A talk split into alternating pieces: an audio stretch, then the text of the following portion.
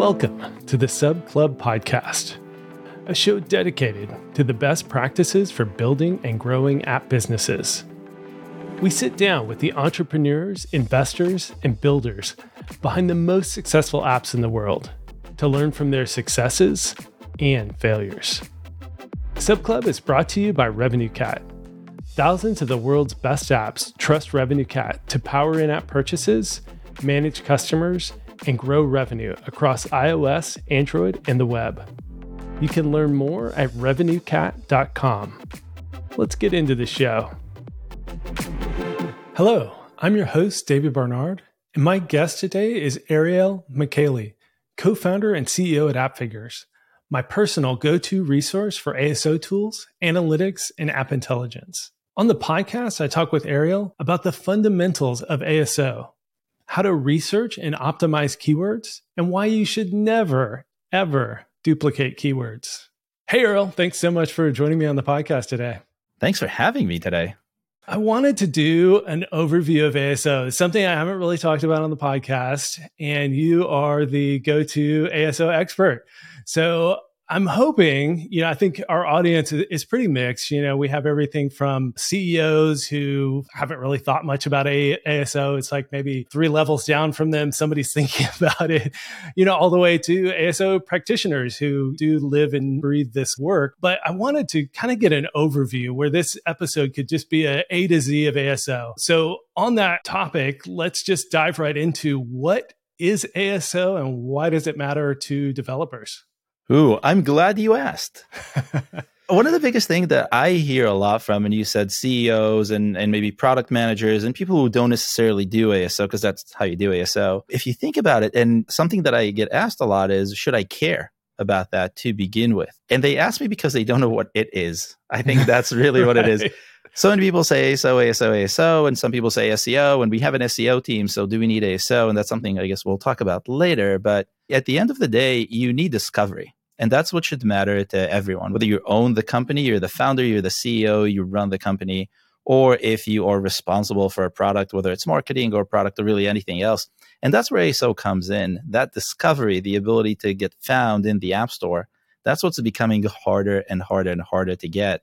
And in the old days, the days where there were fewer apps and a lot of really interested users, you would get it a lot more easily. And the way the App Store was would lend itself to seeing more apps that are out there, not necessarily the curated, because curation didn't happen until fairly recently. Today, it's a lot more difficult. So, one of the main ways to get found on the App Store is someone comes in and they look for something, something that they have some sort of an intent, and you come up as a result for that intent. That's really the best way to get found. And for that, you need App Store optimization because you need to help the algorithm see what it is that your app does because it just doesn't know.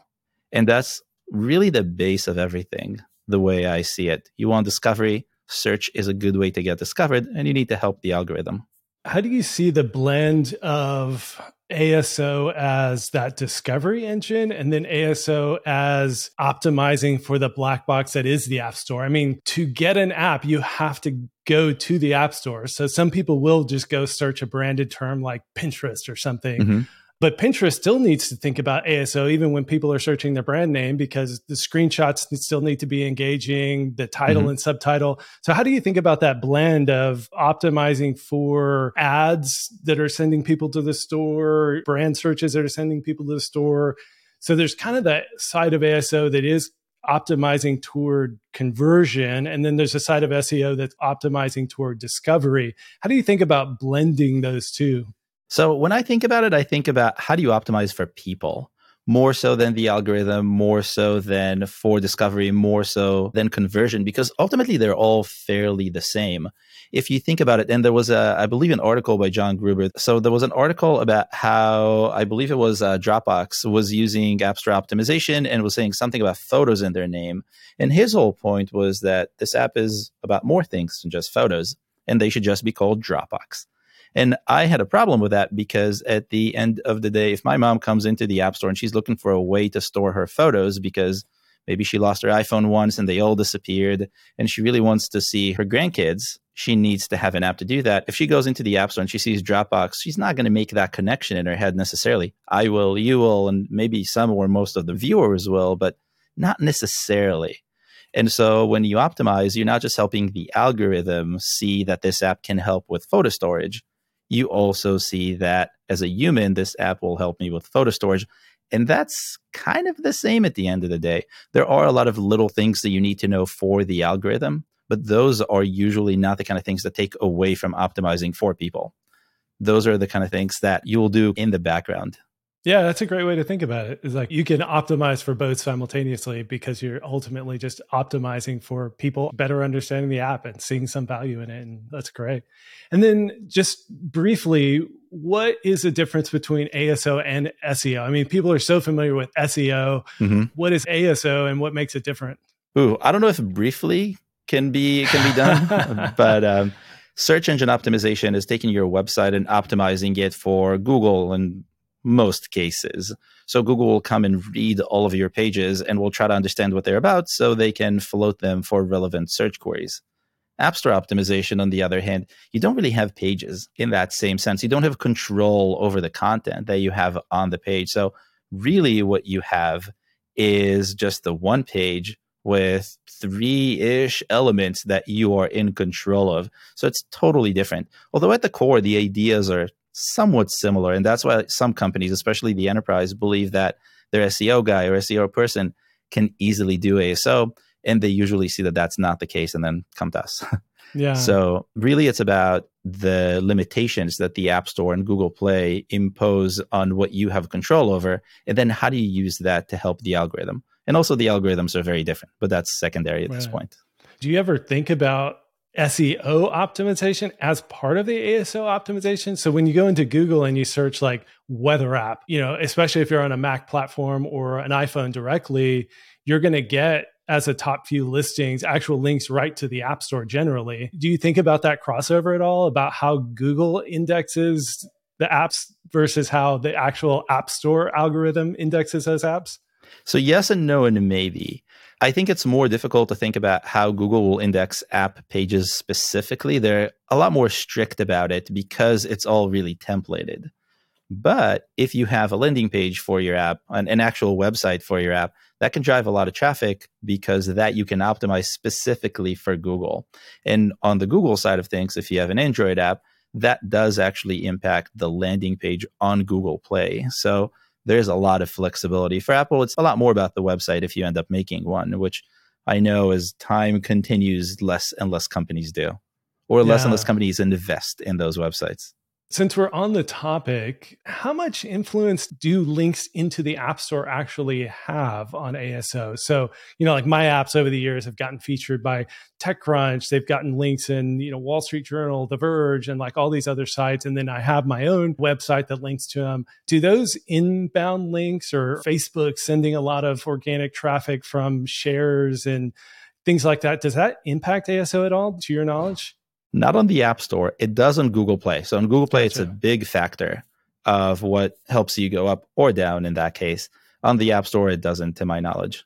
Yeah. So the Play Store algorithm works a lot more like the Google yep. search algorithm. It's uh, considerably more sophisticated in what it looks at and how it reacts to different changes in apps and also in demand in general. So, one of the things I wanted to touch on is that it's hard to get that discovery attention through ASO these days. You know, you can optimize for all the keywords you want, but pretty much every keyword is so crowded these days. We'll talk about ways to find less crowded keywords, but what do you think are realistic expectations from ASO optimization, both for new apps and then for modifying and experimenting with ASO on an existing app? It's an interesting question. We'll leave it at interesting one of the main challenges for ASO is that it's not that it's hard to get that discovery with ASO, it's that it's hard to get it without doing enough ASO. So ASO is really a scale just like everything else. When do you finish with a design? When do you finish with code? There's no end in most cases, and you can continue to iterate. And the same thing happens to ASO. If you start with a basic set of keywords and you set it and forget it, and it doesn't work, then it's just not going to work. And you shouldn't really expect any sort of real return from it because you haven't really put in the time. But as you put in more time and you start to understand specifically your app and your core competitors, that's when you can start seeing real results. And It doesn't mean that every time you make a change, you're going to see a huge impact. But for the most part, once you start making those bigger changes, you'll see an impact that will allow you to understand is this direction I want to be on? And that should be more immediate and also more pronounced. So, for example, something that happens all the time is people will open the live chat on our website and ask me, why is my keyword selection not working? And I'll say, well, is this your first experiment? Is this your second, your third? And it's usually their first or their second. And they'll say, I don't think ASO works. I don't know what to do. The App Store is broken. And it might seem like it. And you have, because you have this big expectation, but you haven't really put in the iterations. Unless you use a tool or something else, you really won't have that intuition up front. So I think from an expectation standpoint, expect to spend more time on the front end thinking about things, maybe exploring the competitors, exploring opportunities, and then running four or five different iterations and then seeing actual results. So results will come at the tail end once you've spent enough time understanding what it is you're trying to optimize for.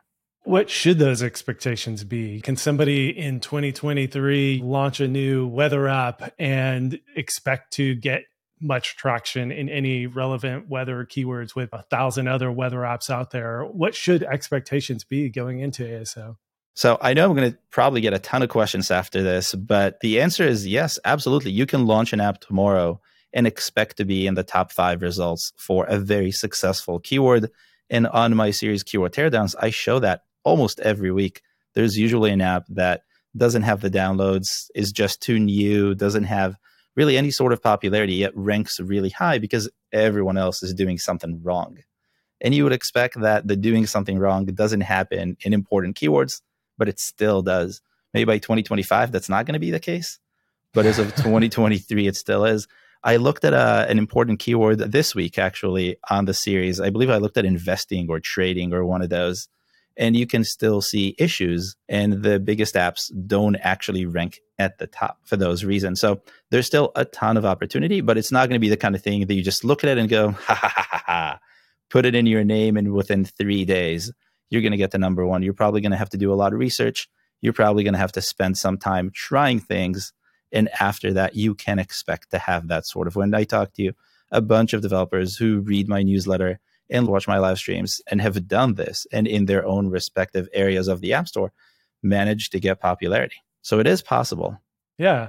And then tell me about I know there's, from what I remember, a seven day boost for new apps. So when you launch a 1.0, you get a seven day artificial boost. And funny enough, I've been bugging Apple about this for years. I think this was actually specifically on my suggestion, complaining that new apps were so disadvantaged because historically there was a lot of weight put on the history of an app. So the older an app was, the more kind of long term traction it had, the better chance it had at ASO.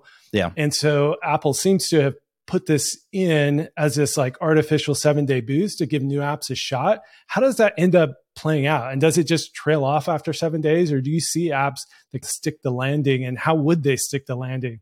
So, from what I've seen, and this is fairly new, not yesterday or last week, but not many, many years, what ends up happening is Apple is very lenient. So, one of the things that you see with the App Store, and I guess we'll get to that once we start talking about how is the App Store actually ranking apps, is that they're looking at keyword placement, meaning where you put the keyword in your App Store metadata, and that could be the name, the subtitle, or the keyword list. And each one of them has different impact.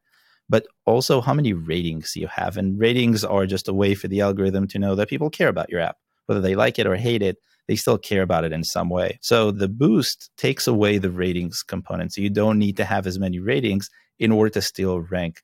So they would look at the keywords that you use. And if those make sense, will float you up. And that's exactly what you want. So that's why you want to take that time in the beginning to figure out your keywords a little bit better. And that's how you stick the landing. If you get into keywords that actually are really, really relevant for your app, and your app can sell itself, meaning the icon looks good, the screenshots look good, and people do download it, those people will likely convert and go and leave a rating. Those ratings will help. So you're getting artificial visibility that's turning into actual downloads actual ratings, and then the visibility will become organic. That's kind of the idea. You also want to make sure that you're optimizing to turn as many downloads into ratings, something I can't stress enough. And if you do that, you would have the ability to continue and see more downloads. And I don't know about maintaining that rank because it really depends about who else is competing for that rank. And they might have 10x more ratings and you won't be able to compete. But then you will just go to the bottom as opposed to just dropping off completely. So there are definitely ways to do it. Even after Apple implemented that, which I think it has been like three to five years now that I first started seeing it, it's a little frustrating that okay, I launched my 1.0. That's like the worst the app's ever going to be. and so I get yep. a boost for seven days on my 1.0. Have you seen them do any boosts on updates or is there any other way to get a boost like that that you would get those first seven days? So there are a bunch of boosts, but what they've also done in the process, from what I've seen, is they took off the really high positive impact that being around for a long time had on apps. So if you've been around for 14 years or eight or seven or six, at this point doesn't make as much of a difference, which kind of offsets that a little bit, not a ton, but enough that I think it's easier to see conversion happening and to see apps shifting up and down. But you have a bunch of other boosts that they introduced. And we all know that Apple really likes their tech. And every time you use their tech, you have more potential to get featured. It's the same with ASO. I've looked at a few different ways in which apps will get a boost. And again, the ratings are not going to make sense, but the app is still going to be up high. So if you promote an in-app purchase, you're going to get an immediate boost. And I think now enough companies do it that it's beginning to lose its relevancy, but still doesn't happen all the time. So if you have the ability, go and do it. Seems to work better for subscriptions than consumable in app purchases, but I've seen both work. I know that in app events are in the same boat. And once news came out that in app events help you with ranks, almost every app that I've seen had some sort of an in app event including updates. Apparently, Apple allowed that to happen for some reason. So you would see a lot more of those. There's also a case to be made for naming your in app purchases, the promoted in app purchases. If you have a promoted in app purchase that has the keyword in its name, you're also supposed to get a boost. Works, I would say, 50% of the time, or depends on more factors than just the name of the in app, but does give you a boost. I've argued for years that apps that get featured should get a boost. I've told multiple people at Apple this. I've, I've given the feedback as much as I possibly can. Do you see any evidence that that's happening yet? Not as much. Yeah. It might happen, but it's just not pronounced enough that it would make a substantial difference and would kick up an app that isn't supposed to be where it is. Well, I took us down a rabbit hole going very deep. Let's return to our ASO 101 and I wanted to talk about the key factors that impact ASO. So I've listed some out here. And what I'd love to do is just do a high level overview of why it matters and then maybe some anecdotes or maybe kind of a top two tips for each of these factors that matter for ASO. So the first and most obvious one is the app name. So why does the app name matter and any tips around ASO strategies for the app name? So the app name works in conjunction with the subtitle and then the keyword list. All those I kind of see as one thing at the end of the day. And what Apple does is it concatenates all of them, it joins all of those strings and gives value based on the position of the keyword, starting from the name all the way down to the keyword list. And the biggest tip that I can give for the name, but really all of those, is take your most important keywords and put them in the beginning because that's where all the value is. And you would see, if you go on the App Store, you'll see two schools of thought. One is brand name, keywords describing the app, and the other is keywords describing the app and then brand name. The reason for doing that is you want those keywords all the way in the beginning as early as possible because those are going to get all of the value, all of the good juice from the algorithm. So, whatever keywords you think are most relevant for your app, stick them in the beginning, whether before the brand name or after. That's kind of a personal choice, depends on how you want to brand your app. But that's the best way to do it. And extending that to the subtitle, you want to continue and place your keywords in order of importance. And so earlier in the subtitle is still better than the end of the subtitle. Now, there is a catch. I discovered this bug in the algorithm. It's really strange. I can't really explain it. I can't explain it, but I, it doesn't make any sense. Apple hasn't told me anything about it, so I don't know if they're going to fix it, if they have fixed it. I haven't seen it being fixed. So what it is is, and this is very technical, if you're using characters that are not alphanumeric, so an ampersand or one of those characters, even a dash in some cases, if it's one of those special dashes, it takes up two characters as far as the algorithm can see.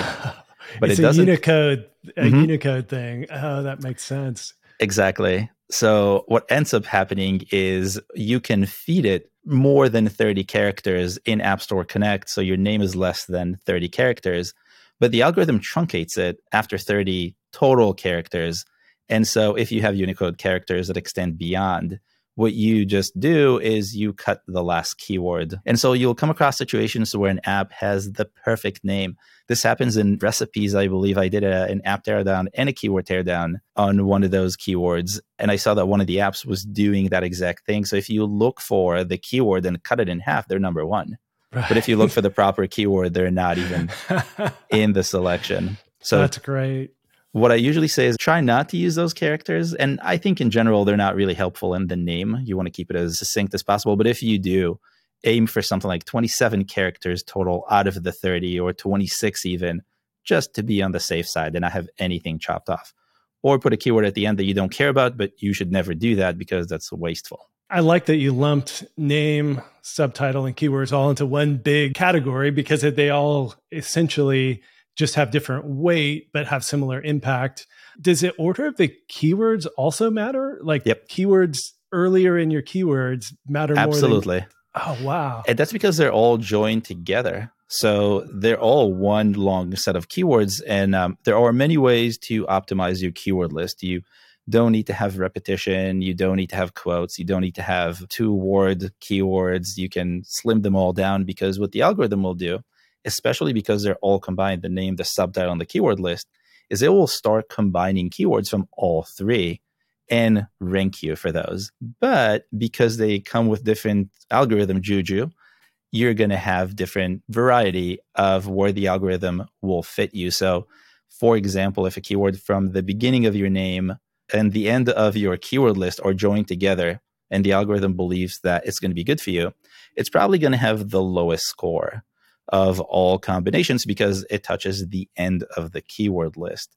And so where you put those keywords also matters, even when they're combined with other keywords in the name and the subtitle. And another thing that's really important, and I call that the cardinal sin of ASO for anyone who read anything that I wrote, and I write that all the time, is duplication is evil. And the reason it's evil is Apple doesn't penalize you for any of that. They're not going to say, when you duplicated, you're trying to trick us. Not at all. But because of what I just explained, how they combine words and give them the least juju based on where they are, you end up losing. So when you duplicate, they ignore the first dimensions of the keyword and look for the last dimension of the keyword. And that's what happens. So you take a keyword from the beginning of the name, the first word in your name, and you duplicate at the end of your keyword list and you ruined everything. Gotcha. Let's do a little live keyword help. I am releasing a, a, big update to my weather app. So the name of the app is Weather Up.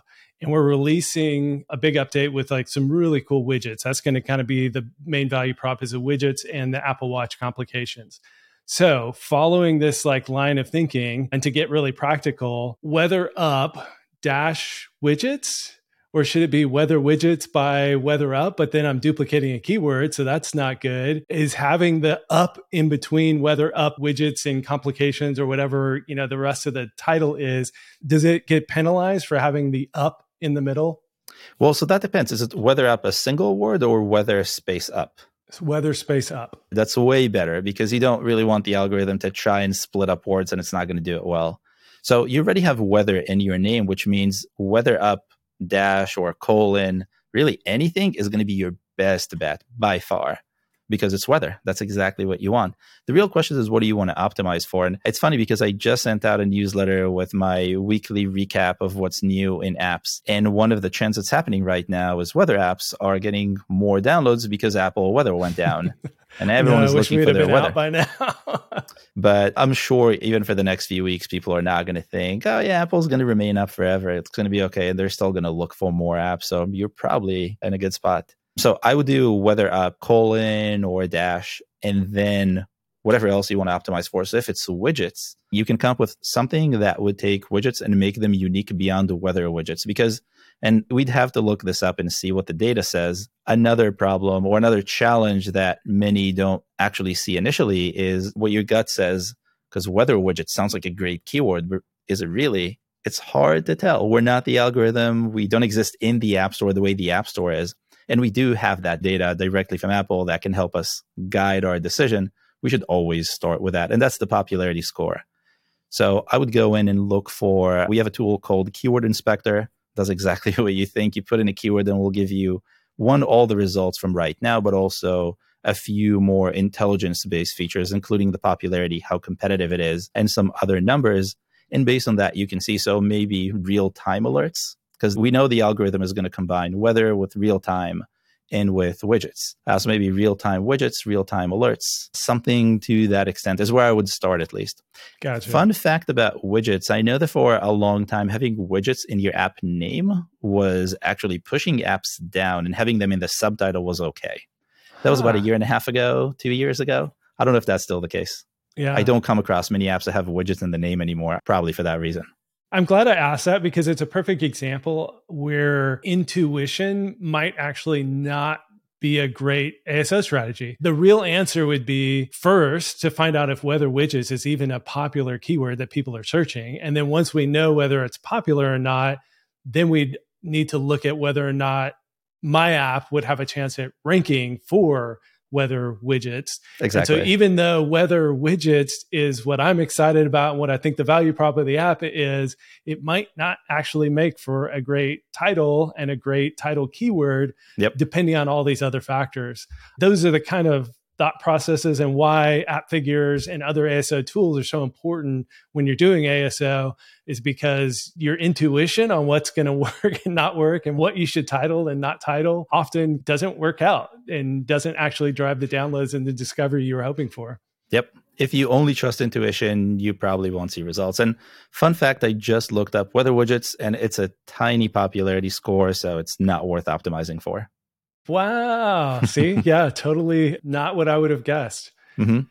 So I would go for something like real time alerts and continue from there. There's a lot of real time weather, weather alerts. All those are really good. Fascinating. I uh, took us down another rabbit hole. Let's get back to our ASO 101. so we've talked about app name, subtitles, and keywords. The next more important thing for ASO is screenshots and video previews. Tell me about optimizing for those. So that's the second part of App Store optimization because ultimately what we started talking about before App Store optimization is you want to get the algorithm to float your app up, but you also need people to understand what they're looking at and then get it. And the real reason for that is there's just so many apps that do what people want at this point. There aren't many niches where you only have one app that is just perfect and everything else isn't exactly what it is. And so it's very easy to just swipe back and forth between different apps if an app doesn't really capture your attention immediately. And especially today, because many of the apps are free or free with a trial or free with an in app purchase, it's so much easier to just try the one that fits the best. And if it doesn't work out, then throw it out, try another one. But by that time, you kind of lose unless you're that app.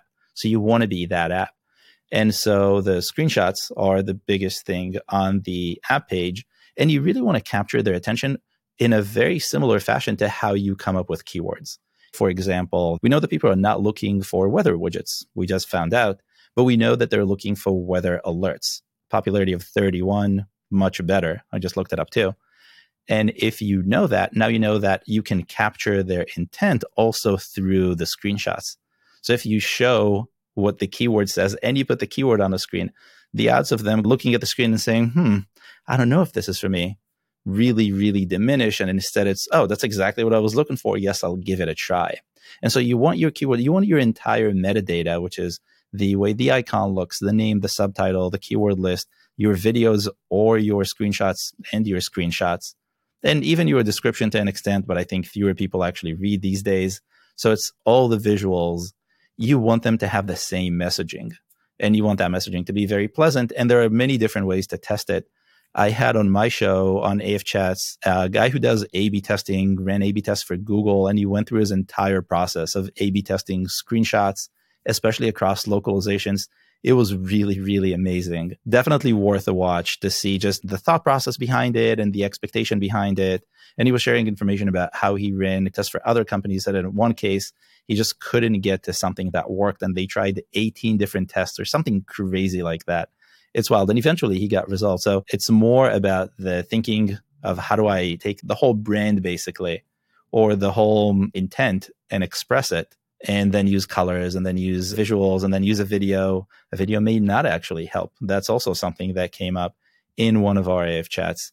Some people don't like seeing videos that are kind of fluffy and markety, and some people do. So it really depends on your audience. But I would say spend as much time as you do on finding keywords, on using those keywords beyond just in your text metadata. That makes a ton of sense. And then before we hit record, you're actually sharing an anecdote that some engineer at Apple told somebody that they were indexing words that were in screenshots. Mm-hmm. Is that true? Not from my experience. And I really want that to be true. The technology is there. We obviously we know if we use an iPhone and the technology is magical. So I would imagine it would be right either all the time or most of the time because those are designer screenshots. Those are not just pictures of signs that we found on the street, where the iPhone does a really good job at extracting those words too. So I totally see that as being plausible. I have not seen any sort of indication that it's actually happening from all the keyword teardowns that I do. And I do a keyword teardown every week. So I see a ton of different apps and a ton of different keywords. And I always try to reverse engineer how they got to where they are. People also ask me all the time, what I think about specific keywords. And I've yet to see one keyword where the screenshots actually align with that. I'm waiting. So if there is an example, I would love to see it, but I have not seen it yet. that's Maybe that's great. in the future. All right, the last one on our key factors list are ratings and reviews. How do ratings and reviews impact ASO and discoverability?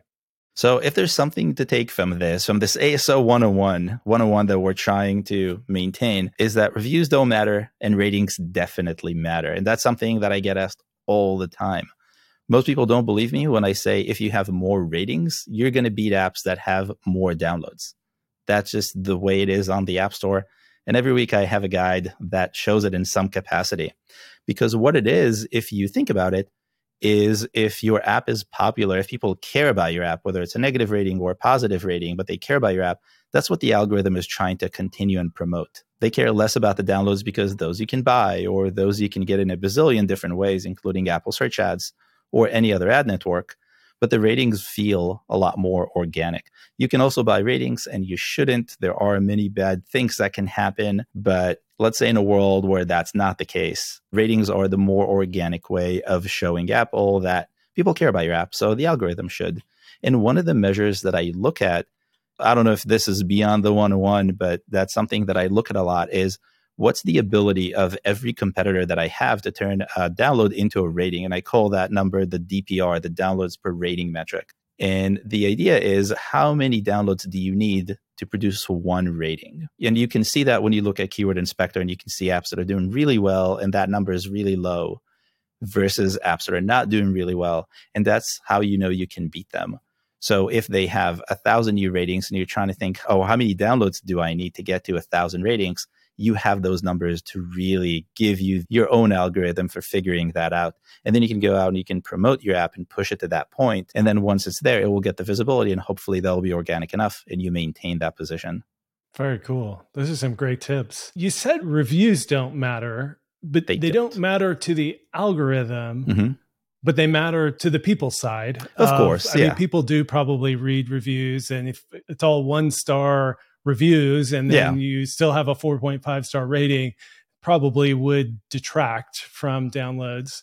That's very possible. I think the point at which people make the decision to get doesn't always require scrolling to the point where you see the reviews. right. That's a good point. And so it's kind of a yes or a no or maybe. Yeah. I think if you have the right average, you'll be okay. And I've talked to uh, Costa, the app hunter, who pointed out that there are a lot of scams out there that buy a lot of ratings, enough ratings to have a very high average and also a very high count so they can get those ranks. But they have a very poor average if you only look at the ratings that come from reviews. And people don't really have a big problem continuing to download them because they don't scroll to that point. So they don't see all the one star reviews that say scam, scam, scam, we'll take your money and not give you value. So I think it's more about the average and the counts. Yeah, that makes sense. What is kind of the minimum average you see driving good downloads? Is there 4.5, 4.4? I don't know. and does, does like the more ratings actually help? Like, I mean, the higher the rating actually help drive more downloads? I don't think so. I think there's a minimum for both. If you see an app that has a handful of ratings and maybe a 3.8 average, you're not going to take it seriously. But if you see an app with a 4.2 and a thousand ratings, you're probably going to be okay. And it's not going to play as much of a role in you getting it or not getting it. So I think you have to hit that minimum and then you'll be fine. Yeah. Sometimes when I see an app that's like five star rating or 4.9 star rating, I kind of wonder, like, oh, geez, are they buying ratings or something? because I mean, I have seen a lot of apps get that organically, but yeah, I wonder if there's also like a too high of rating where people start to question whether it's real or not. I don't know. I feel like that's a developer thing. Most people just think, oh, this is an amazing app. Sounds good to me. All right. So we already hit the biggest mistake in ASO, which is duplicating keywords. Any other common ASO mistakes that we should hit on? So we hit on multiple ASO mistakes actually. One is duplication, and that's really the ultimate sin because it ruins everything in a way that's very hard to detect. But also not looking at popularity scores and trusting your instincts. That's another huge mistake that can lead you down a very bad path. And it's really easy to do. It takes seconds. Took me a second to do that just now. That's another one of those things that I would say do first. The other is not actually looking at your app's name as a place to put keywords. That's always, always bad. There's still some companies that believe in some indies that believe that the name has to be clean. That's not true. I mean, if you want to get downloads, that's not true. And that's something that just changed over time.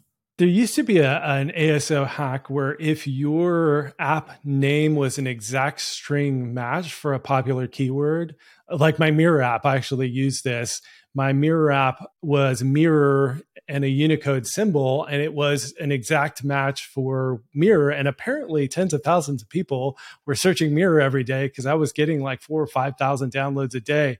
Does that still work? Is there still that kind of exact string match bonus on the app name? if you Absolutely. do have like a very popular keyword? Yeah, so it's really the focus. Focus is how I call wanting to think about the algorithm understanding you as doing multiple things or few things. And the fewer things you do, the more it likes you for those fewer things. So by having only one word in your app name, you're really focusing. And yeah, unfortunately, that trick still works. And there's some apps that continue to take advantage of it, and it's pretty ugly. I yeah. don't like to think of it as a trick that companies should use or people should use because I feel like eventually it will stop working and then you just have a name with a funky character, but it definitely still works. I did that a decade ago. It's one of those things. I mean, yeah, I felt like, is this just a hack? But when App Store search is so broken that other apps are using those kind of tricks, you're just shooting yourself in the foot if you're not taking advantage. And ultimately, my app was a really great, it actually, I think still to this day has like 4.9 stars and is a really great app to be a mirror, yeah. which is, is such a simple thing. And so that's my moral justification for yeah. having done it myself. But the funny thing is, I thought the same thing. I thought uh, any day now, Apple's going to like fix this. And it's been a decade yeah. and they haven't fixed it yet. but it does seem like that's actually been less of a boost than it was in the past. Cause like five or 10 years ago, it would just like rocket you to the top of like really popular keywords. And now it's like a boost. And maybe that kind of thinking about it as the focus kind of explains how it helps, but it's not this like rocket ship to the top exactly. of, a, of a popular keyword. It's not a hard coded rule that if the name matches the keyword, just number one automatically. And there's still other factors that play into this, like ratings and other things. And I think a lot more apps are at the point where they're doing enough to really uh, help the algorithm understand what they do. I'm not going to go full out and say all the apps do ASO because it's absolutely not true, but enough apps do the kind of start with ASO. And so there's still more to just the keywords at this point. And that's also why more companies need to do ASO and more people need to do ASO because everyone else is doing it. Yeah, you're shooting yourself in the foot if you're not paying attention to ASO. Exactly. Like, and if you're a big app and you don't have a team paying attention to this kind of stuff, or at least one person who thinks about this day in day out, you're wasting potential organic traffic. So you said that not having keywords in your app name is a common mistake, but then we said that there's this element of focus. When do you think it is actually appropriate to have a short name to establish that focus? Only when you're brand is very keywordy It really depends. When I say you need to have keywords in your name, it doesn't mean that you need to take up all 30 characters or 27 if you're using any of those ASCII characters we mentioned before. But it just means that you need to think about it from an explanatory standpoint and not just have your brand name as the only keyword, as the only text in the name. You can have a little bit more than that. And that little bit more is what we can stretch with focusing around focusing. Ideally, you wouldn't have to focus too much because then you're really siloing yourself, unless you're in a niche where there's really just one or maybe two keywords that matter. And that does exist, especially around games, but not as much for almost any other app. So, from my experience, you want to focus when you are either very new to a category and the keyword is very competitive, and you just want to take all the algorithm juice and focus it on this one keyword. And later on, with more ratings, with more downloads, you will be able to attack those other keyword combinations. That's usually what I go for. If I'm yeah. very new or I'm working with an app that is kind of weak or hasn't done any ASO for a long time and the competition is fierce, that's where you want to focus. A good example would be Dropbox. So people who are searching Dropbox, they're going to show up high for Dropbox. It's a brand name. They're yeah. going to be the number one result. They're not going to lose that number one result by moving the keyword to the side. And so by putting, I don't remember exactly what it was, but like photo backup by Dropbox yeah, or something, something like, like that. that, then they still have their branded keyword in there or the brand name in the title and then they have a really heavy focus on whatever it was like photo backups. And so the focus is on photo backups as the first two keywords. Exactly. And then their brand is right there. And so i think if i remember correctly that was it. And so they weren't using like you said they weren't using all 27 characters. It was a very focused name on that really important keyword that they were going after. Exactly. And it made perfect sense to me I think it was totally the right move. And I think they undid it a few weeks later. And I thought that was a mistake. Maybe they got some of the, the juice. And then, because isn't there a little bit of like training the algorithm that you're good for certain keywords? And then you, yeah. so let's say they did that for a month. And then the algorithm learns that they're a really good result for photo backup. And then they move it back to the right side of the brand name. They would still potentially maintain a high ranking for those keywords, right? Yeah. So even if they moved it into the keyword list or the subtitle, they would still have that sort of impact. But other apps are also competing on this. So if other apps are actively optimizing for it, that learning will diminish over time. And the more active the keyword is, the faster that happens. So you can do it. And in a, if your niche specifically doesn't have that sort of churn or ASO experimentation by competitors, it's probably going to be okay. And I've seen that more three ish years ago than what I see now, but it's still a thing. It just because everyone else is moving forward, the algorithm just can't hold on to you. Another mistake that people make is they don't look at ASO as something that is me against the competitors because that's really what it is. It's not us against the algorithm, it's not us against the App Store, it's us against whoever else is competing with us. And that doesn't even end up being the same set of competitors you think of for your app as a developer, as a CEO, or as a, a, product owner, because the features don't have to be the same. The algorithm has to think they're the same. Those are your real, I call them ASO competitors, but those are real competitors in that sense. So if they're doing better than you, whatever it is, more ratings, better conversion rate, anything like that, they're going to outrank you. And those are the ones you have to beat, not really right. anyone else which is why ASO isn't a set it and forget it play. You need to actually iterate and keep an eye. And, you know, if you're Dropbox and you put photo backup as your first keyword and you started ranking really highly for that, then you need to watch that for the next six months and make sure that when you move it, you don't trail off over time. And then, yeah, look at the, the competitor doesn't slip in there. Yeah. Right. So we touched on it already, but I did want to do a quick overview of keyword research. So, how do you discover, implement, iterate on the keywords that are actually going to matter for your app?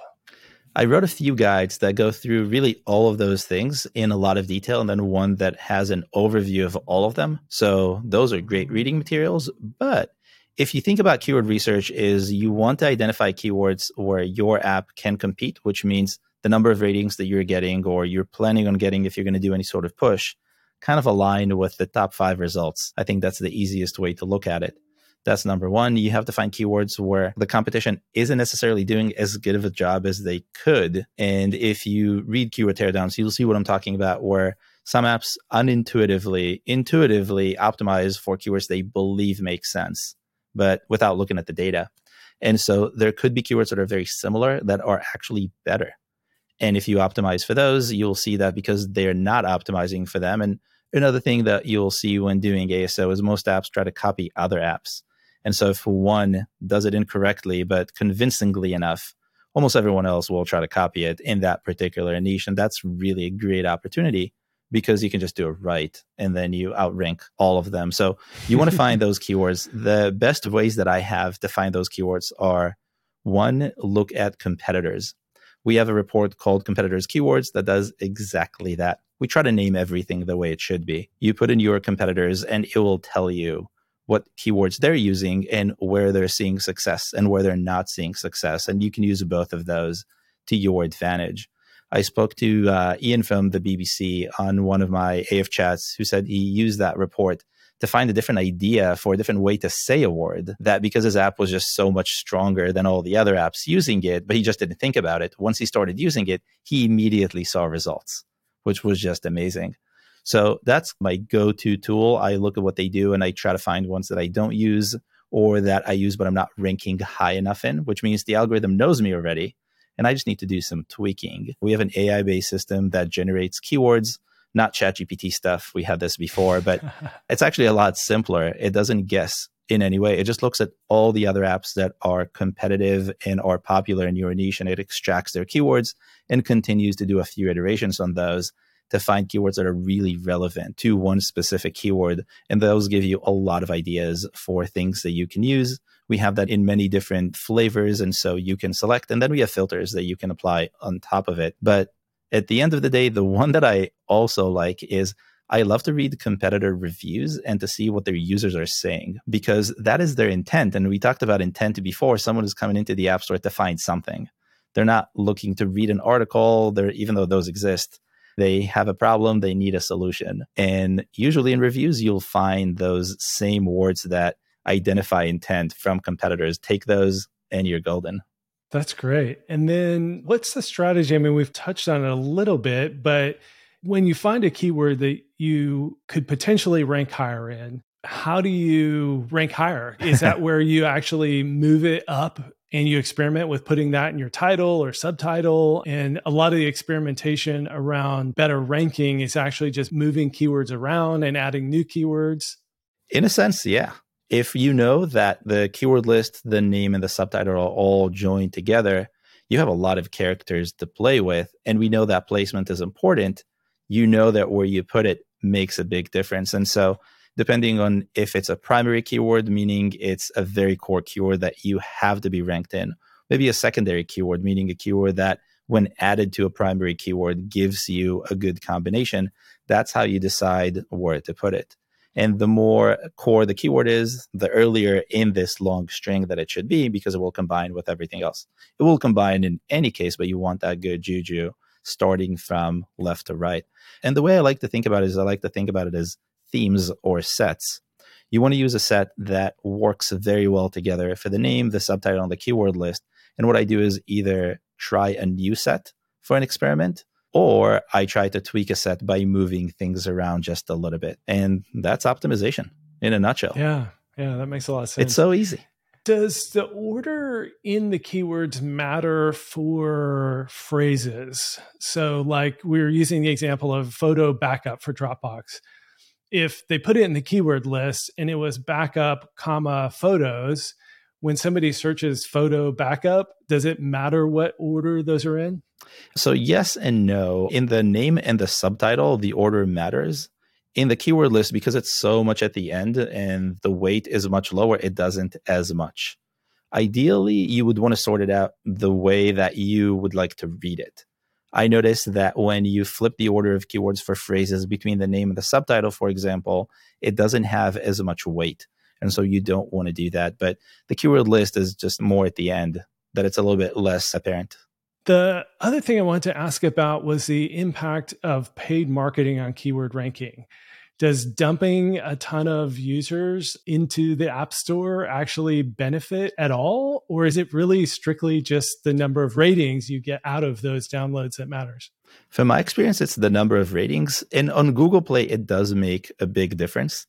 But one thing you have to keep in mind is that when you dump a lot of users into your app page, if a lot of them, a major portion of them, end up not downloading the app, you're really giving the App Store a signal that no one wants this app. And it's not a major component in most cases, not in all cases, but I expect Apple to look at that more and more with time. And I think we'll probably start seeing more of that later this year. It just it makes sense and it's such a good signal. Google has been doing this for years. Right. So conversion, if your conversion rate is low from people landing, yeah, I mean, does that already take in somewhat into account for keywords? So I believe when somebody so, yeah. searches weather app and then they land on your page and then you and don't hit back, yeah. get a download. Yeah. It doesn't have a lot of weight at this point for the most part. I think in smaller categories or keywords that are less popular, you'll find that it does have more weight. But for the most part, it doesn't have that big of an impact. But I expect that to change because it's such a good signal when you have so many apps and everyone is trying to optimize. So if after all the optimization and everything else that you've done, they still don't want to download the app, this app just can't be here. It shouldn't. Yeah. Yeah, that makes sense. All right. Well, we do need to wrap up, but I want to hit on one last topic that I think is really flies under the radar a lot. I knew about this years ago and forgot about it. And then this week, in preparing for this conversation, I found it again and that is the impact of secondary ASO localizations. Tell me about why that matters and how to do it.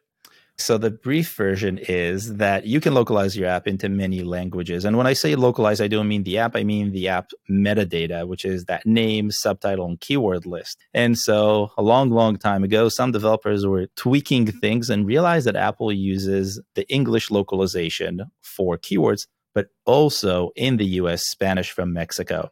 And what that means is that instead of one set of words, one set of name, subtitle, keyword list, you get two. So if you're optimizing for, or if you're localizing for Spanish, all those keywords would also go into the App Store. So if I'm a Spanish speaker and I search in Spanish, I will find your app, which makes sense. There's a large population of Spanish speakers, so the App Store wants to be accessible to them. If you're not localizing for Spanish, use English in there and then you have twice the number of everything, twice the characters for the name, the subtitle, and the keyword list. And fairly recently, we discovered that they extended this list beyond Spanish Mexico to also include Russian and a few other languages. I have them all listed in an article that I wrote, along with a table for all the other countries and which languages are being used. So I believe now you have five sets. The interesting thing to keep in mind is that they're all isolated, meaning where they would combine the name, subtitle, and keyword list.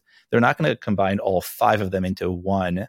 They're just going to combine all three into one and have five of those. So you can't share keywords between two different sets, which means you can duplicate between different sets, but not duplicate within the set, if that makes sense.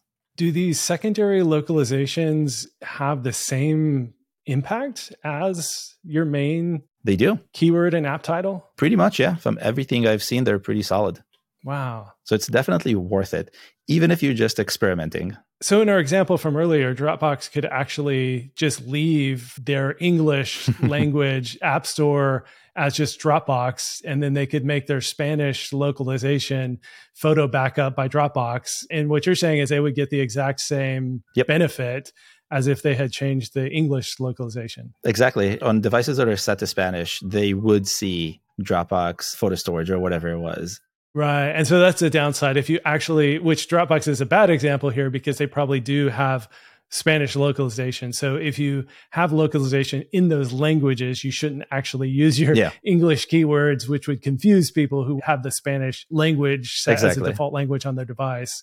So yeah, it's a benefit and a drawback to actually localizing your app.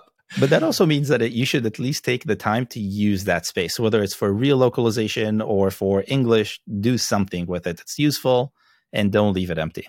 This seems like one of those hacks that Apple should actually find a way to crack down on. It just seems like too easy of a, it's like a cheat code. Uh, but is that bad? When you think about it, Apple gives you 100 keywords and 100 characters for the keyword list and 30 characters for the name, 30 for the subtitle. 160 characters is not that many characters overall. True. Other than what you were saying earlier, is that so many apps just don't pay attention and don't Yeah, use these true. kind of strategies. And so it's just that, yeah, people who listen to this podcast and listen to your AF articles, yeah. chats and read your articles just have a huge leg up over the rest of the app store who's not paying attention to ASO. So just another great example of paying attention to stuff can even in 2023 make a huge difference to your app store presence and your organic discovery on the app store by learning some of this or having somebody in your team pay attention Yep, and actually absolutely. work on optimization. Well, I think that's a, a great place to wrap up. So usually I'll let the guest pitch, you know, if you have hiring or whatever. But let me just say, I have been an Appfigures subscriber since 2009. You and I go way back, but I've been a continuous user of Appfigures. I don't even know what I pay you now, like 30 bucks a month. it was originally like 10 bucks a month. You've had a lot of different Five. pricing over the years, and I was five. Oh Yeah. my gosh, that was too cheap. But I mean, I have been a continuous subscriber for 14 years now, and I, I can't say enough good things about Appfigures. I genuinely have used it all this time and gotten a ton of value. I mean, honestly, I should have paid you more for all the value I've gotten out of it. So, if any of you aren't out there using Appfigures, it's fantastic. And then when I first started using it in 2009, it was just you would download the App Store Connect reports and give me easier to read. And this was back when App Store Connect was iTunes Connect. The internal reporting was terrible. So Apple's gotten better at, at giving you some views on the data, but I still go to Appfigures before I go to the App Store Connect. So much Because I- easier. I, like the way that you present things, you iterate more quickly. Like there's just more going on in Appfigures. And then since I've been a customer, you've expanded into ASO, you have the market intelligence, and it's a really full featured product. And you have huge customers like Microsoft. You've got some of the biggest apps on the App Store using the platform because there's value there. So if you're not using Appfigures, you should at least go give it a look because it's pretty great. I agree with all of this. Are you hiring for any roles or anything else people should check out? Uh, we're hiring for a bunch of roles. We have back end, front end roles. Appfigures.com slash careers is going to list all of them. We're looking for more marketing people, more content people to work with me producing live streams and other things. So if you're looking for a job or you're looking for a better job, check out appfigures.com slash careers. Awesome. All right. Thanks so much, Ariel. This was a, a fantastic chat. Thank you for having me. This was a blast. We should do this again and then we'll do uh, advanced ASO for beginners. yeah, I have a whole list of advanced strategies we didn't even get to. So, yeah, we, Yeah. we do need to do a part two at some point. We touched on a few of them. Cool. All right. Thanks again. Alrighty, not a problem. Thanks so much for listening. If you have a minute, please leave a review in your favorite podcast player. You can also stop by chat.subclub.com to join our private community.